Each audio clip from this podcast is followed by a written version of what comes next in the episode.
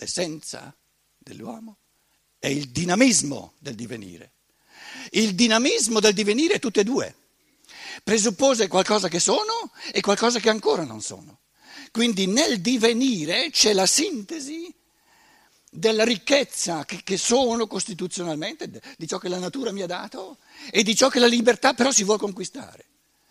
Quindi il dinamismo, questa tensione tra natura, che ricchezza assoluta, però già data, ce l'ho già, e libertà, che è tutta da conquistare, i greci la chiamano l'amore, l'eros, il dinamismo, che non si arresta mai. E quindi il dinamismo interiore, questo è il concetto greco, socratico se volete, dell'amore. Una pensata migliore non la troverete mai. Tanto è vero che eh, in fondo il pensare, dopo, dopo questa, questa, apice del logos greco, Socrate, eh, Platone Aristotele, è, è tramontato, perché in fondo era, erano le ultime forze di pensiero date dalla natura. Noi siamo poveri eh, eh, oggi di pensiero perché la natura, anche le forze di pensiero date per natura si sono ritirate e adesso viene dato all'individuo la possibilità di riconquistarsele individualmente, a partire dalla sua libertà, se vuole. E se non vuole resterà un poveraccio in canna per tutta la vita, finché gli passa la voglia di essere un poveraccio in canna perché si piglia un sacco di, di depressioni, eccetera, eccetera, diventa, diventa aggressivo perché non si realizza e si spera che prima o poi, se non in questa vita, nella prossima, insomma, comincerà a darsi una mossa. E quando l'essere umano si dà una mossa è tutto a posto, perché si muove. Però la mossa se la deve dare lui. Il linguaggio è molto bello, datti una mossa. Ma perché non me la dai tu? Eh no, eh, funziona soltanto se te la dai tu. Datti una mossa. Quindi quando noi siamo un pochino, diciamo, eh, alter, mente des Lateins, dicono in tedesco, eh, non sappiamo, ritorniamo al linguaggio, rivolgiamo per i pensieri che, che per, per, ricevere una, una, un'imbeccata, per ricevere un, un, diciamo, un incentivo a continuare a pensare, rivolgiamoci al linguaggio. Il linguaggio è il depositato, è, il, diciamo, è il, il, risultato cristallizzato di vie di pensieri di un popolo, perché il linguaggio è un fenomeno di popolo, all'infinito. Tutto ciò che è stato pensato in italiano è cristallizzato nel linguaggio italiano. E lo stesso vale per il linguaggio tedesco. Ogni linguaggio è una sorgente, potenzialmente una sorgente infinita di pensieri. Ogni parola è un pensiero all'origine che si esprime nella parola. Allora questo dinamismo dell'essere, e se noi, se noi eh, chiedessimo più concretamente che cosa ho io già e che cosa non ho, ma se non ce l'ho, non ce l'ho.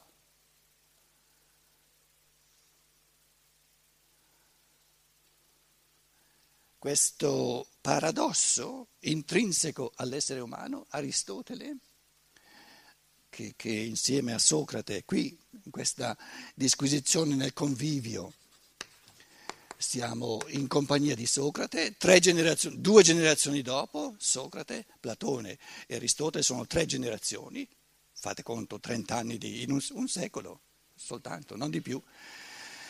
Con Aristotele queste queste immagini. Eros è ancora una, una, una, una persona mitica, figlio di Poros, la ricchezza, e Penia. Invece Aristotele, due generazioni dopo, traduce Eros in una categoria filosofica e distingue una delle, delle, diciamo, delle distinzioni, una delle categorie più fondamentali in Aristotele poi ripresa dalla scolastica, da Tommaso d'Aquino, da tutta la scolastica medievale, ripresa anche dagli idealisti tedeschi, eccetera, e che ripresa dalla scienza dello spirito di Rudolf Steiner, senza la quale non... Uno strumento fondamentale del pensare per tradurre questo mistero mitico dell'amore è la categoria aristotelica. Eh, la parola sarebbe, eh, ve la scrivo in, in, in greco, dynamis. Guarda caso, dinamismo, salta fuori dynamis. E dynamis significa in Aristotele la potenzialità.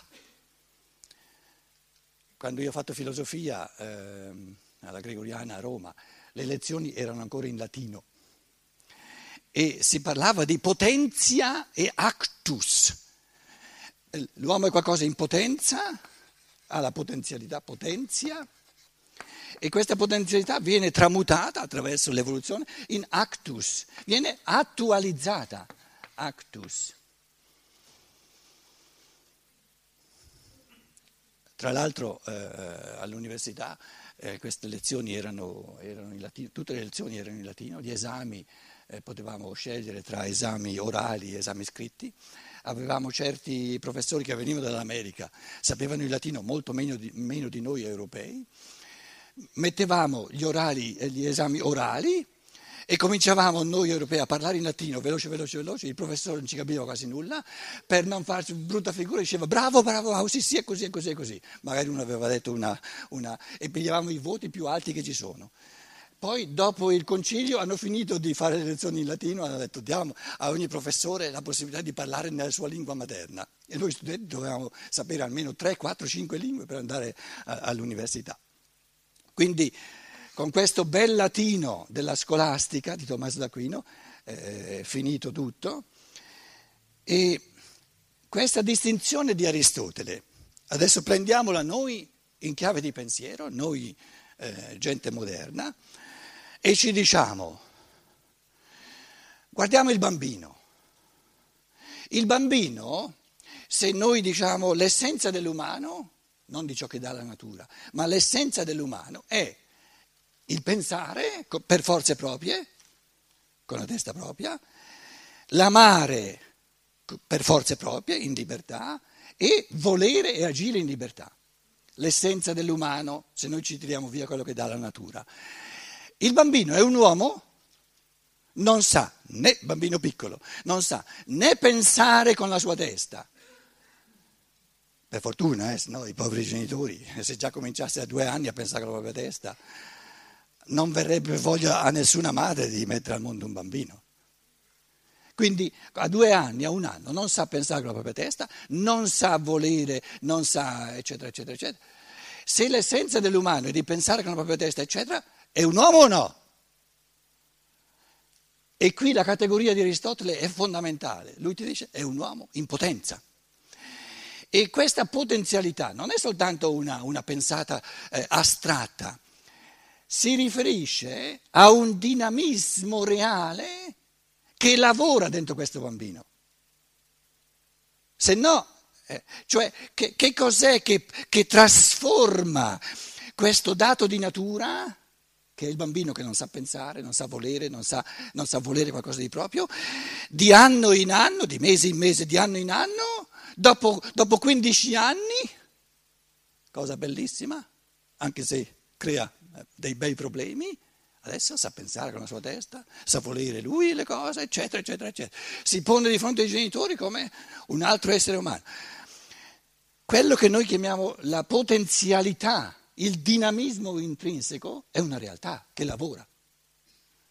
Quindi è una realtà spirituale, di natura spirituale, che lavora nella biologia, che, che, che fa crescere questo, questo organismo cesella il cervello, continua a cesellare il cervello finché il cervello è talmente perfetto da fare da sostrato, da, da, da, lo dicevo ieri, da strumento speculare, da specchio, in modo che adesso il cervello ci ha lavorato, questo, questo, questo essere in dinamismo, questo uomo in potenza ci ha lavorato al cervello per, per diversi anni, adesso il cervello è così perfetto che può fare da specchio per i fenomeni di coscienza.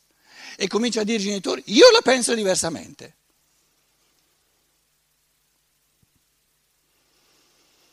Allora riassumo dicendo, il dinamismo, l'amore, lo metto tra virgolette adesso, è il dinamismo, la potenzialità intrinseca che lavora dentro nell'uomo, che è la sua essenza. Quindi ogni essere umano per natura è intriso di dinamismo che tende a essere più che natura. È nella sua natura di, di voler diventare sovrannaturale. E cos'è il sovrannaturale? Cos'è che è sopra la natura? La libertà. Perché tutta la natura è determinismo, è nel concetto di natura. Quindi il concetto di natura è, natura è tutto ciò che è non libero. Sovrannaturale, una bella parola. Non è che cancella, presuppone come fondamento, perché la libertà non può essere campata in aria, è possibile soltanto sul fondamento della natura. Il maneggiare liberamente i pensieri presuppone questo cervello che ci dà la natura. Non si può pensare liberamente, amare liberamente senza questa struttura di cervello che ci dà la natura. E allora al di sopra, oltre, costruiamo un mondo oltre la natura, che presuppone la natura come condizio sine qua non. E questo sovrannaturale, addirittura individuale, del tutto libero. Lo chiamiamo l'amore.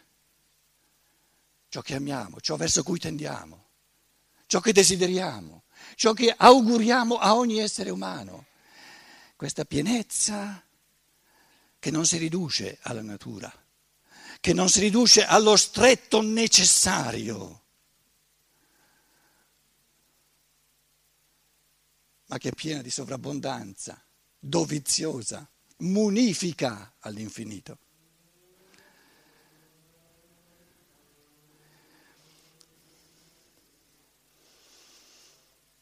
Quindi le forze dell'amore sono le forze di esubero, di ciò che è gratuito, di ciò che non ha bisogno di essere.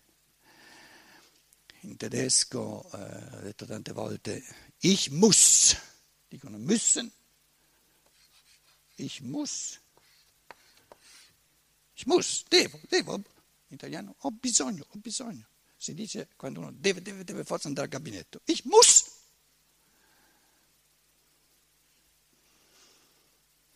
C'entra con la libertà, c'entra con l'amore, no? Devi, ich muss. E il, il polarmente opposto, ich muss. Ich will. Questo ich will, voglio, in italiano è un po' più difficile perché il voglio,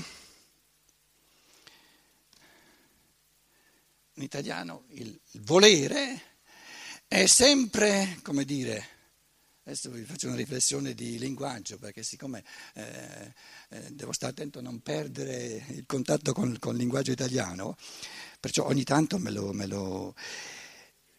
Il pericolo del volere italiano, che sarebbe spirituale libero, è che c'è subito un risvolto animico che gli, che gli, che gli... e della voglia. Voglio Voglio o ho voglia? Se ho voglia, non sono io a volere, è la natura in me che ha voglia. E se io voglio, non ha nulla a che fare con la voglia. Quando io voglio una cosa, non mi importa nulla se ho voglia o no, la voglio. Allora in italiano, e questo non c'è in tedesco, in italiano c'è volere, io voglio, Scrivo io voglio perché la voglia è proprio il, il femminile di questo io voglio. Allora c'è, eh, faccio un po' di posto qui, c'è il, vol, il io voglio, io voglio e io ho voglia.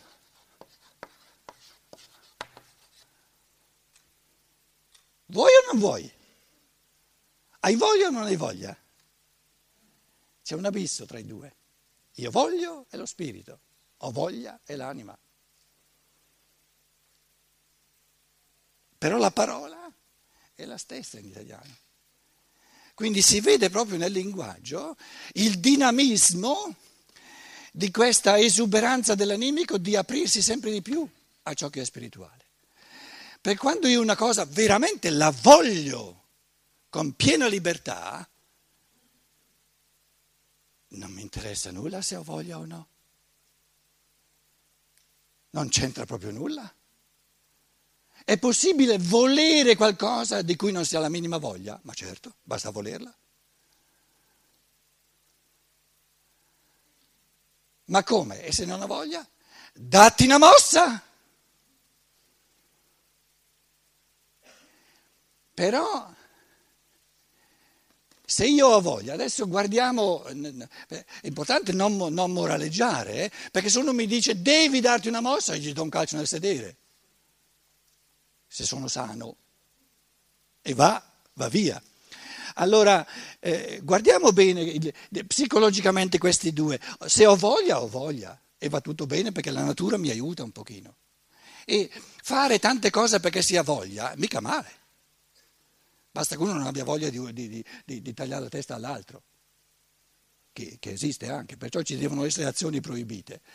Ma se uno ha voglia di fare qualcosa che non è proibito, lo faccia, ha voglia. Quindi il dinamismo di ho voglia è il dinamismo che mi dà la natura. Sono le cose di cui ho voglia, che, che, che faccio volenti, volentieri, volentieri.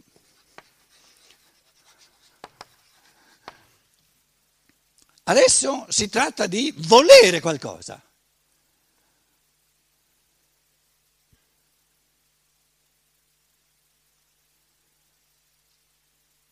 Dov'è la voglia? Non c'entra, non c'entra. E sono lasciato alla mia libertà. O decido di farlo o non lo faccio. O lo voglio o non lo voglio ma la voglia non c'entra perché non c'è. Allora, sono un, un, po' stanchino, un esempio concreto, sono un po' stanchino, non ho voglia io di adesso di mettermi a, a, leggere una conferenza di Rudolf Steiner, giusto perché quello lì che è venuto dalla Germania ha, ha continuato a, a, a, dire tante belle cose, ah, schwärmen, come si dice in italiano, schwärmen. Avevo sempre pensato che a Udine c'è un sacco di gente che sa bene il tedesco. Va in brodo di giuggiole per, per Rudolf Steiner. Allora, eh, sono un po' stanco? No, no, voglio io adesso di leggere una conferenza di Steiner. Perciò lo faccio, proprio per questo. Non è proibito, non è proibito. E se uno dice, proprio perché non, non, non, lo voglio, non avrei voglia più di tanto, decido liberamente, con forze di volontà, di farlo. E funziona. Funziona molto meglio, però si presuppone che ci sia il volere libero. Funziona molto meglio che quando ho voglia. Perché quando ho voglia, qual è il pericolo con la voglia? Che mi passa la voglia. Il linguaggio è qualcosa di straordinario mi passa la voglia. Perché come io ho voglia di fare qualcosa, così, così come è facile che venga la voglia, è facile che passi. Mi è passata la voglia. Perché hai smesso di fare? Mi è passata la voglia. E beh, comincia a volere. Quando passa la voglia, bisogna cominciare a volere. E adesso c'è un'altra, il linguaggio ci avverte con un'altra parola magica